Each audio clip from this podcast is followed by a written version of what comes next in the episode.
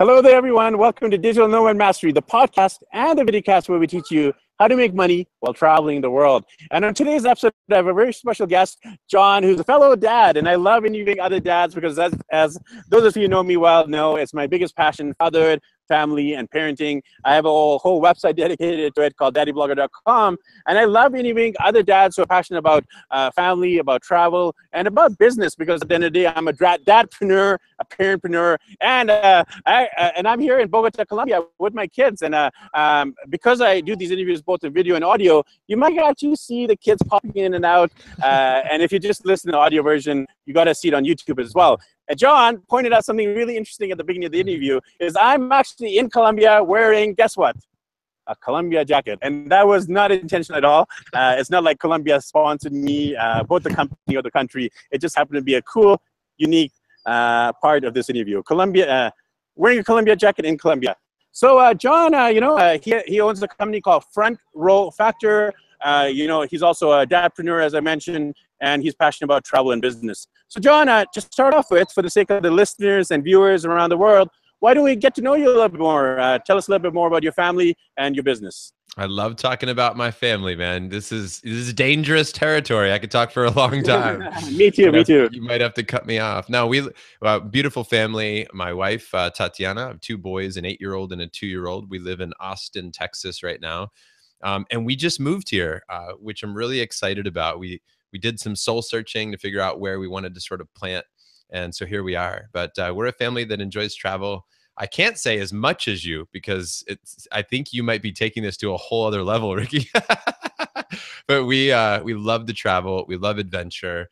I feel very fortunate right now um, to just do what I do, which is I write, I speak, I coach, and I run a charity called Front Row Foundation. So um, and the beautiful part is that my work allows me to talk a lot about the charity.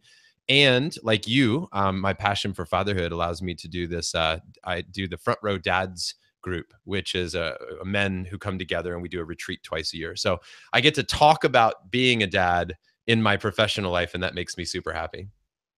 Wow, you know, I'm definitely inspired by that because hey, daddyblogger.com doesn't pay the bills fully. I get some sponsor posts here and there.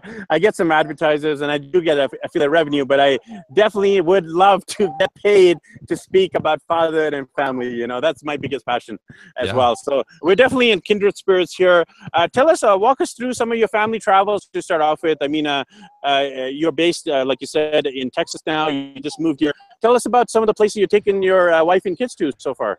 Well, I you know what I want to I want to actually talk about that for just a moment because I think that our move to Texas, um, our travel here was you know was one of the most important moves of our lives, one of the most important adventures of our lives because we we traveled around for three years um, trying to figure out where we wanted to call home. So what we would do is we would we well first i should say we sat down and asked what is important to us? What do we value? And we made a list and we ranked them and we prioritized. And ultimately what we came up with for our family was climate culture and community were at the very top of that list. So my wife grew up in krasnoyarsk siberia till she was 18 she had enough of the cold. She never wanted any more of that. And so she was like we want warm weather year round and then the second piece of it was community. So where would we find our people, if you will? And uh, and and you know, all, all ultimately, the culture of any community, uh, I think, attracts and creates that. Uh, the type of people that attend or that arrive there. So my wife and I were just like, we're going to go to the coolest cities that we can think of around the country. We're going to go to Denver, San Diego, Portland. We went to check out South Florida, I have family in Richmond, Virginia. My wife, when she moved over from Russia, she went to Athens, Georgia. And what we would do is we'd go and we'd live in these places for a month and we would, you know, uh, stay in an Airbnb or find somebody's house in some interesting ways. And then we would figure out if this is the place that we would want to be. And our last stop was my buddy Hal Elrod had moved here to um, Austin. And he said, come down, stay with us for a week uh, check it out. I think you'd really dig it. And we got down here, and by the end of that week, my wife was already she already had our our house up for rent in New Jersey. So we moved from New Jersey down to Austin within six months, and so far everything has been a home run. And uh, and so I think that adventure of not only finding where we wanted to live, um, was a really critical piece. But now planting our our feet here, even though we still love to get out and travel, this is where we want to uh, set up shop as a home base. Yeah, and thanks for sharing that story because a lot of people they uh, they pretty much grew up in a city, they live in the city just because of default. I mean, it's sometimes because of just the fact that the parents live there and then they went to high school there they went to university there. So it just becomes a natural thing to do. And that was the case for us. I mean i i'm uh, born and raised in vancouver bc canada and uh, i went to elementary school there high school there finished my university there. I actually met my wife there i proposed there i got married there i had kid number one there kid number two there kid number three there and uh, we even bought a home there, and that would have been the default. But uh, we didn't want to live life by default. We wanted to live by design, and we actually left it all behind. We left Vancouver, BC, Canada on December 6, 2016, and now we're traveling the world. We've already been to 68 countries on six continents, and we're loving it, you know. Uh, and we had to make that intentional, conscious, proactive decision to live by design, not default. So good on you for what you did, uh, living, uh, moving from New Jersey to uh, Austin, Texas. And I haven't been there personally, but I know our good travel buddy, uh, Nomadic Matt, a famous travel blogger. Uh, he lives in Austin, has a youth hostel there. So uh, it's a great place to be. So John, I'd love to hear a little bit more about the business side of things. tell us about Front Row Factor and what you do for business there. Yeah. So, well, the way I earn money is as a as an author and a speaker. That's how that's how I pay the bills, and along with the dad's retreat, the, that's how I run my. That's how I operate. Uh, you know, uh, that's how I take care of this crew. I should say. that's how we pay. That's how we pay for things. Um, and the way that uh, you know, I would say the only thing I would say about that business is that the business is completely set up to honor my highest values and the things I care about the most. So, Front Row Foundation is a charity that I started 11 years ago with some friends. And we wanted to, what, what we do is we put people, uh, kids and adults who have a life threatening illness in the front row of their favorite event. We call that um, now we call that living life in the front row. So it's not just about a single day, it's about how we live every day of our lives. And this charity is now in its 11th year. We've raised millions of dollars. We've created, uh, you know, uh, many, many experiences for people as young as three up to 93. And my life is designed to support that. So when I go give a keynote speech, I get a chance to talk about Front Row Foundation. Um, the message is called the front row factor, and the metaphor is about getting close to the things that matter most to you. And we we teach the art of moment making, and we think that our lives are just made up of a bunch of moments, you know. And you're there's a famous quote from a movie, The Fight Club. I don't know if you ever saw that, but it says, "Our lives are ending one minute at a time." You know, and and this yes. idea that we get a chance to kind of write our story and and um, and create these moments um, that you know oftentimes our situation or our circumstances aren't favorable but we get a chance to make the most of whatever we have. And that's what we can learn from people who are fighting for their lives. You know when we wrote this book the front row factor we when people ask me what it's about i say it's everything you can learn about living life from people fighting for it. So now we've found a way to make the business support the charity and that was always the goal to create a business that would support the charity. And so now every time I speak, a portion of the money goes to the charity. Whenever I, when I write the book, a portion of the money supports the charity. The dad's group, portion of that supports the charity. So everything is front row. I don't know if you can see, but I have a I have some ink on my arm here for anybody watching, but um, this is my that's my commitment to the cause. It's everything is front row. And for anybody out there listening, what that means to me is what do we get front row to in our lives? You know what i want to tell everybody is like what i teach and what i ask is always about what are you front row to? Because uh, my mentor um, and somebody i've learned from over the years uh, tony robbins has always taught proximity is power. And it's it, it's the people and it's the environments and the places. I mean it's ricky where you are right now that's a very powerful place to be. You put your children in proximity of these incredible adventures and experiences and as a result of that we're transformed so, what we're interested in is we're in the business of transformation and we're in the business of transforming through the power of each and every moment. And we want to train those that are around us uh, the people that I get a chance to connect with, people that I call the front row family, we want to train them how to be moment makers in their lives. And anybody today could go out and be a moment maker. You could literally take your kids, you could go to the store, you could buy some food, you could take it to a homeless shelter. You can go out today with your families, with anybody in your businesses, in your communities, for your neighbors, and you could be moment makers today. And uh, we just encourage people to create and recognize as many front row moments in their lives as possible. And that's what I get paid to do these days.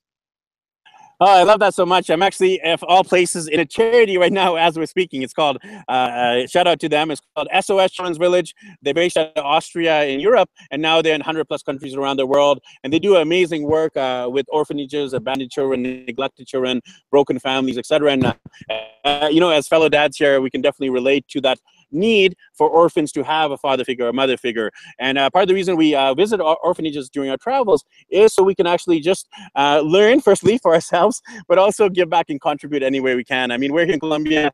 Uh, people don't speak English here as much as, you know, up in the Canada, the US. So uh, we're actually just teaching English, and that's our way of giving back, contributing.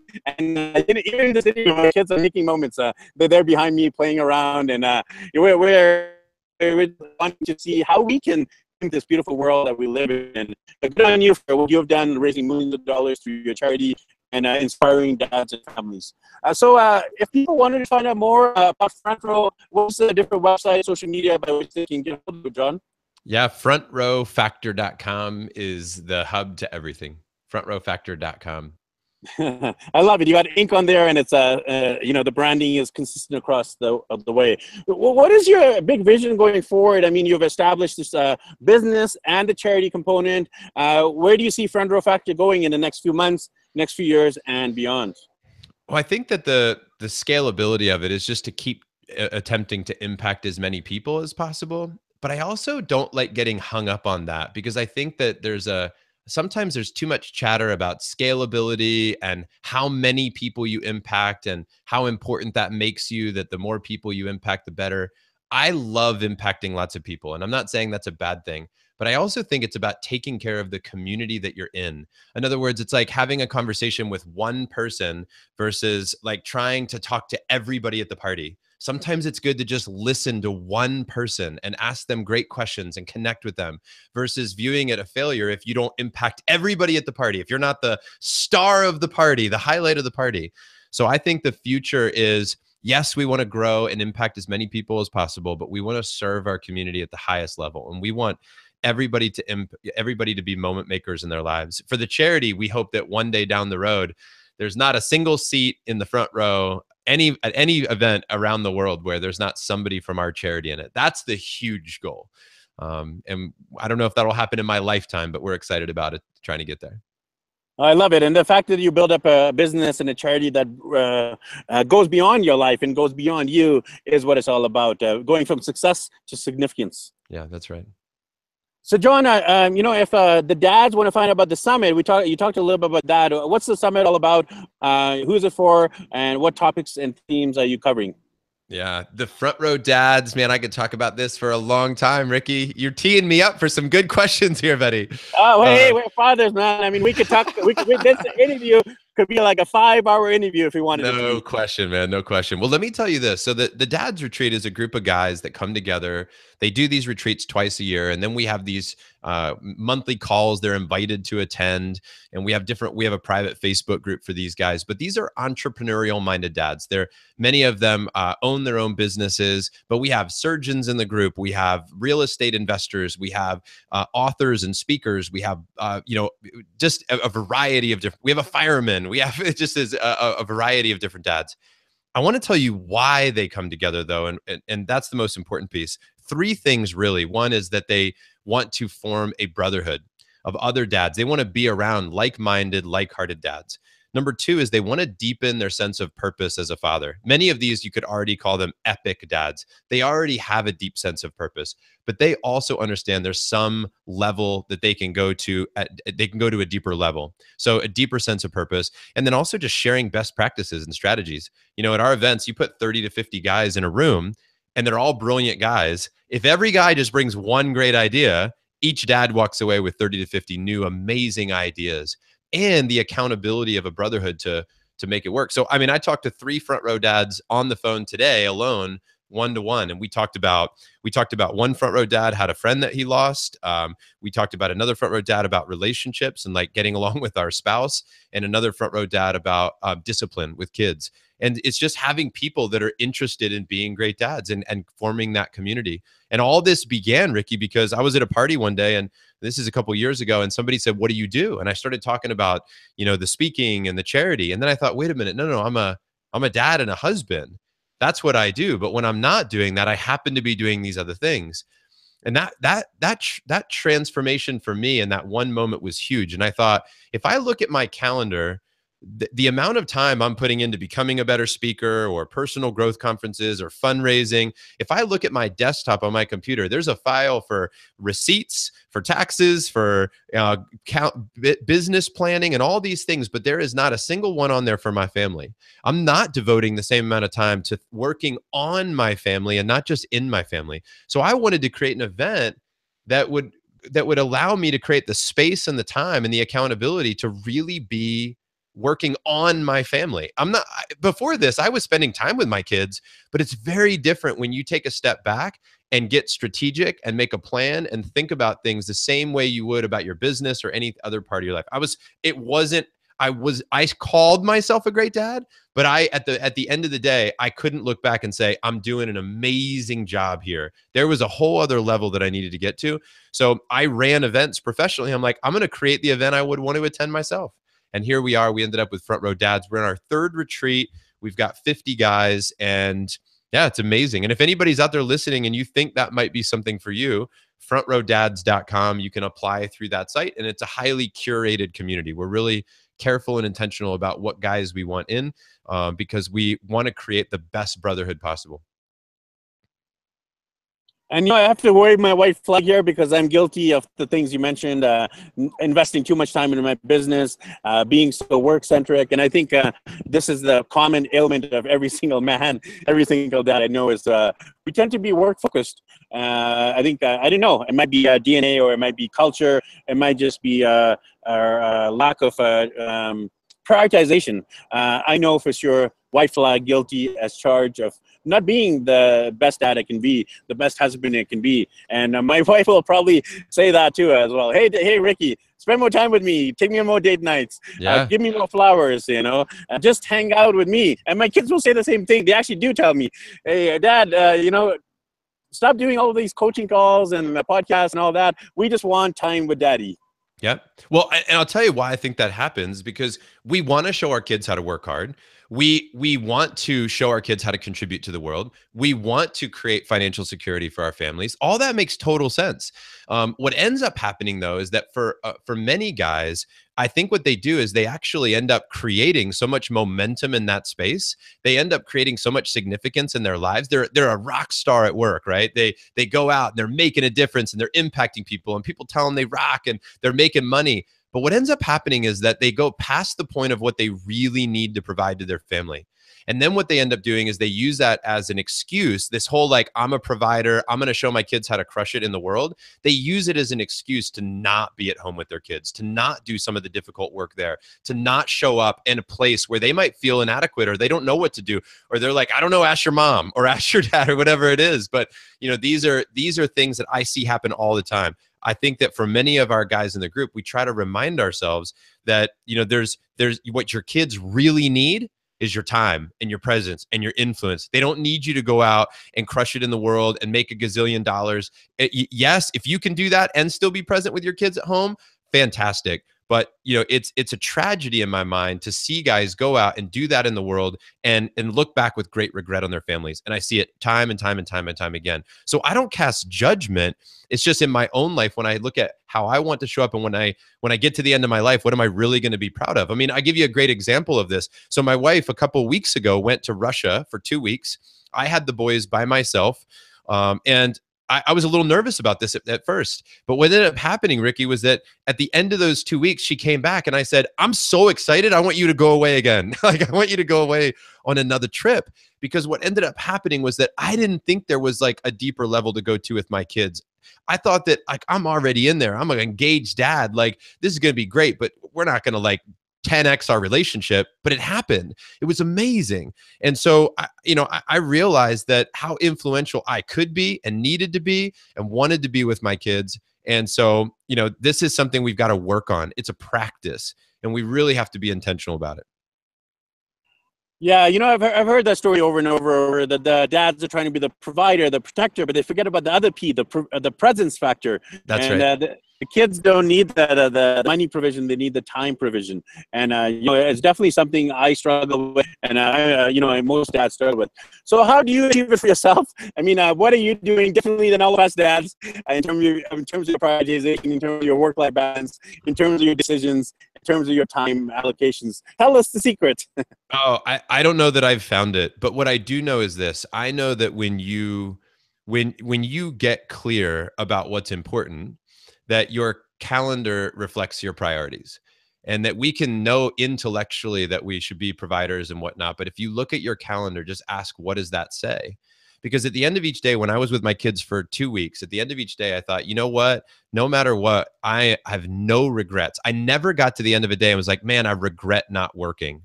Like I regret that. Like at the end of my life, if I look back, I'll be like, man, I wish I would have worked that day and not spent it with my kids. But there were plenty of days when I was like, I regret the fact that I didn't spend it with my kids. I know that's a fact. Um, and what I think is that when you get that priority, then you get together with some brothers and you talk about it and you hold each other accountable.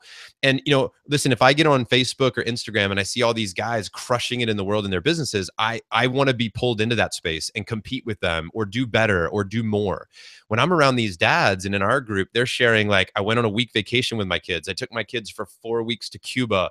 I did this. I took my my daughter on a dotty datter date. Now i'm inspired to do those things. So i don't have the secret but what i do know is that I think getting around some guys where everybody brings something good to the table, whatever that is for you. So even if it's not front row dads, go create a community of dads in your neighborhood, in your area, in your community, and talk about these things. Where, where you know people have said, I don't know who to quote for this, but where attention goes, energy flows.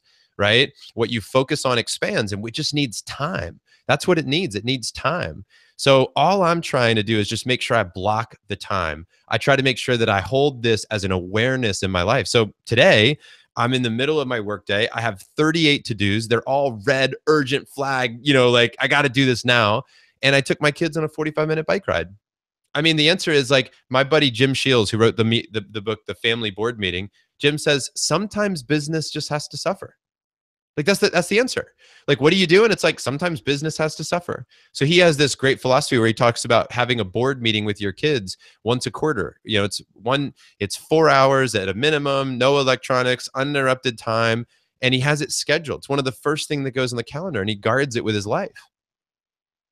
So I think that's what it is. It's it's time blocking, just like for our businesses. Like just how I wrote the book. I sat down, I blocked time, I didn't let anybody touch it. You do the same thing with your family. Time block, guard it and don't let anybody touch it. Love it, love it. Some great practical steps steps here. Uh, you know, the other other issue I think with the dads face is they uh, focus on fatherhood, but they, they they neglect the marriage and they neglect the relationship, uh, and then the marriage suffers, and then because the marriage suffers, the kids suffer, and it's this vicious, it's this vicious cycle that uh, a lot of us get stuck in. And I and again, again, I always admit that I'm guilty too. So, how do you feel that you can be a front row husband, not just a front row entrepreneur or a front row dad, but how can you be a front row husband, John? Man, I'm deep in this right now, man. Ricky, I am deep in this space right now. I'm literally, this is my number one conversation that I'm having. And here's what I'm finding. Uh, we just had a post in our group about this is and and here's what the guy said most important was time blocking for your wife so it's like having a regular date night it's it's literally having something on your calendar you're looking forward to in the book i talk about hope a lot and I think that hope sometimes has this weak connotation to it. But hope is a very powerful word. Hope brings the power of the future into the present moment. So it's very different than wishful thinking. See, wishful thinking is like, I wish things were different. Hope says, I make the difference. See, hope says, and hope is about the future of what we're looking forward to. So in our charity, when we would create these events for people, um, like I remember there was one for Thomas Kay, young man in Canada, wanted to go see the Rugby World Cup, and we got him tickets and we told him he was going. And he was in a wheelchair at the time and he was in physical therapy. And I remember hearing that he was working extra hard to be able to stand for the national anthem. That's what hope for the future does. I call that the anticipation principle. It's like things that we look forward to. So you might be working all week, Ricky, on your business, and you might not have much time with your wife. But when she knows you have a date night on Friday and you keep pinging her throughout the week with a text message that says, I'm looking forward to Friday night date night, or I can't wait, or you're just trickling out little like, hey, we're going to get together. It's going to be great.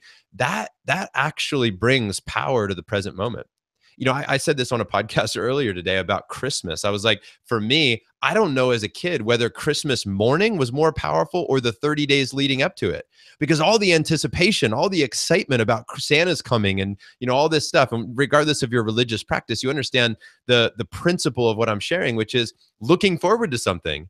So that anticipation principle is so important in a marriage too, where I think it's about having time to vision together, to think together, to plan together, to put things on the calendar together, to have something to look forward to hope in a marriage i think is critical. But i have to tell you and i have to be totally honest with you ricky and all your listeners this is an area where i'm working very hard to improve. I don't feel i'm an expert in that space. I feel i'm desperately looking for information and i do find that some things are working right now and some things that i'm getting from other people are working. But just like anything if it gets attention it's going to flourish you know most of the time it's going to flourish. It's going to you know because most of the guys and gals out there listening they're capable able smart people. They just need to put attention to it and read and learn and, and ask for help ask for advice. That's it you know, I, I, love this interview. Uh, thanks for your time today, uh, John. Uh, we've covered a lot of subjects, everything from being a front row traveler to a front row uh, entrepreneur to a front row dad and a front row husband. And we all want to be front row, uh, you know, people in every area of our life. So thanks for sharing your insights and your tips and your advice and uh, your community with us. Ricky, thanks so much, man. I really appreciate you you know, uh, what are the different ways that people can uh, find you? Uh, you mentioned the business site, but also the dad site. Uh, I don't know if you have the marriage site yet, but uh, with the front row marriages. That's right. Everything is at frontrowfactor.com. You can get uh, a couple chapters of the book there for free. Um, we have lots of resources to help you to live a front row life. Everything's there, including the charity and all of it. Frontrowfactor.com.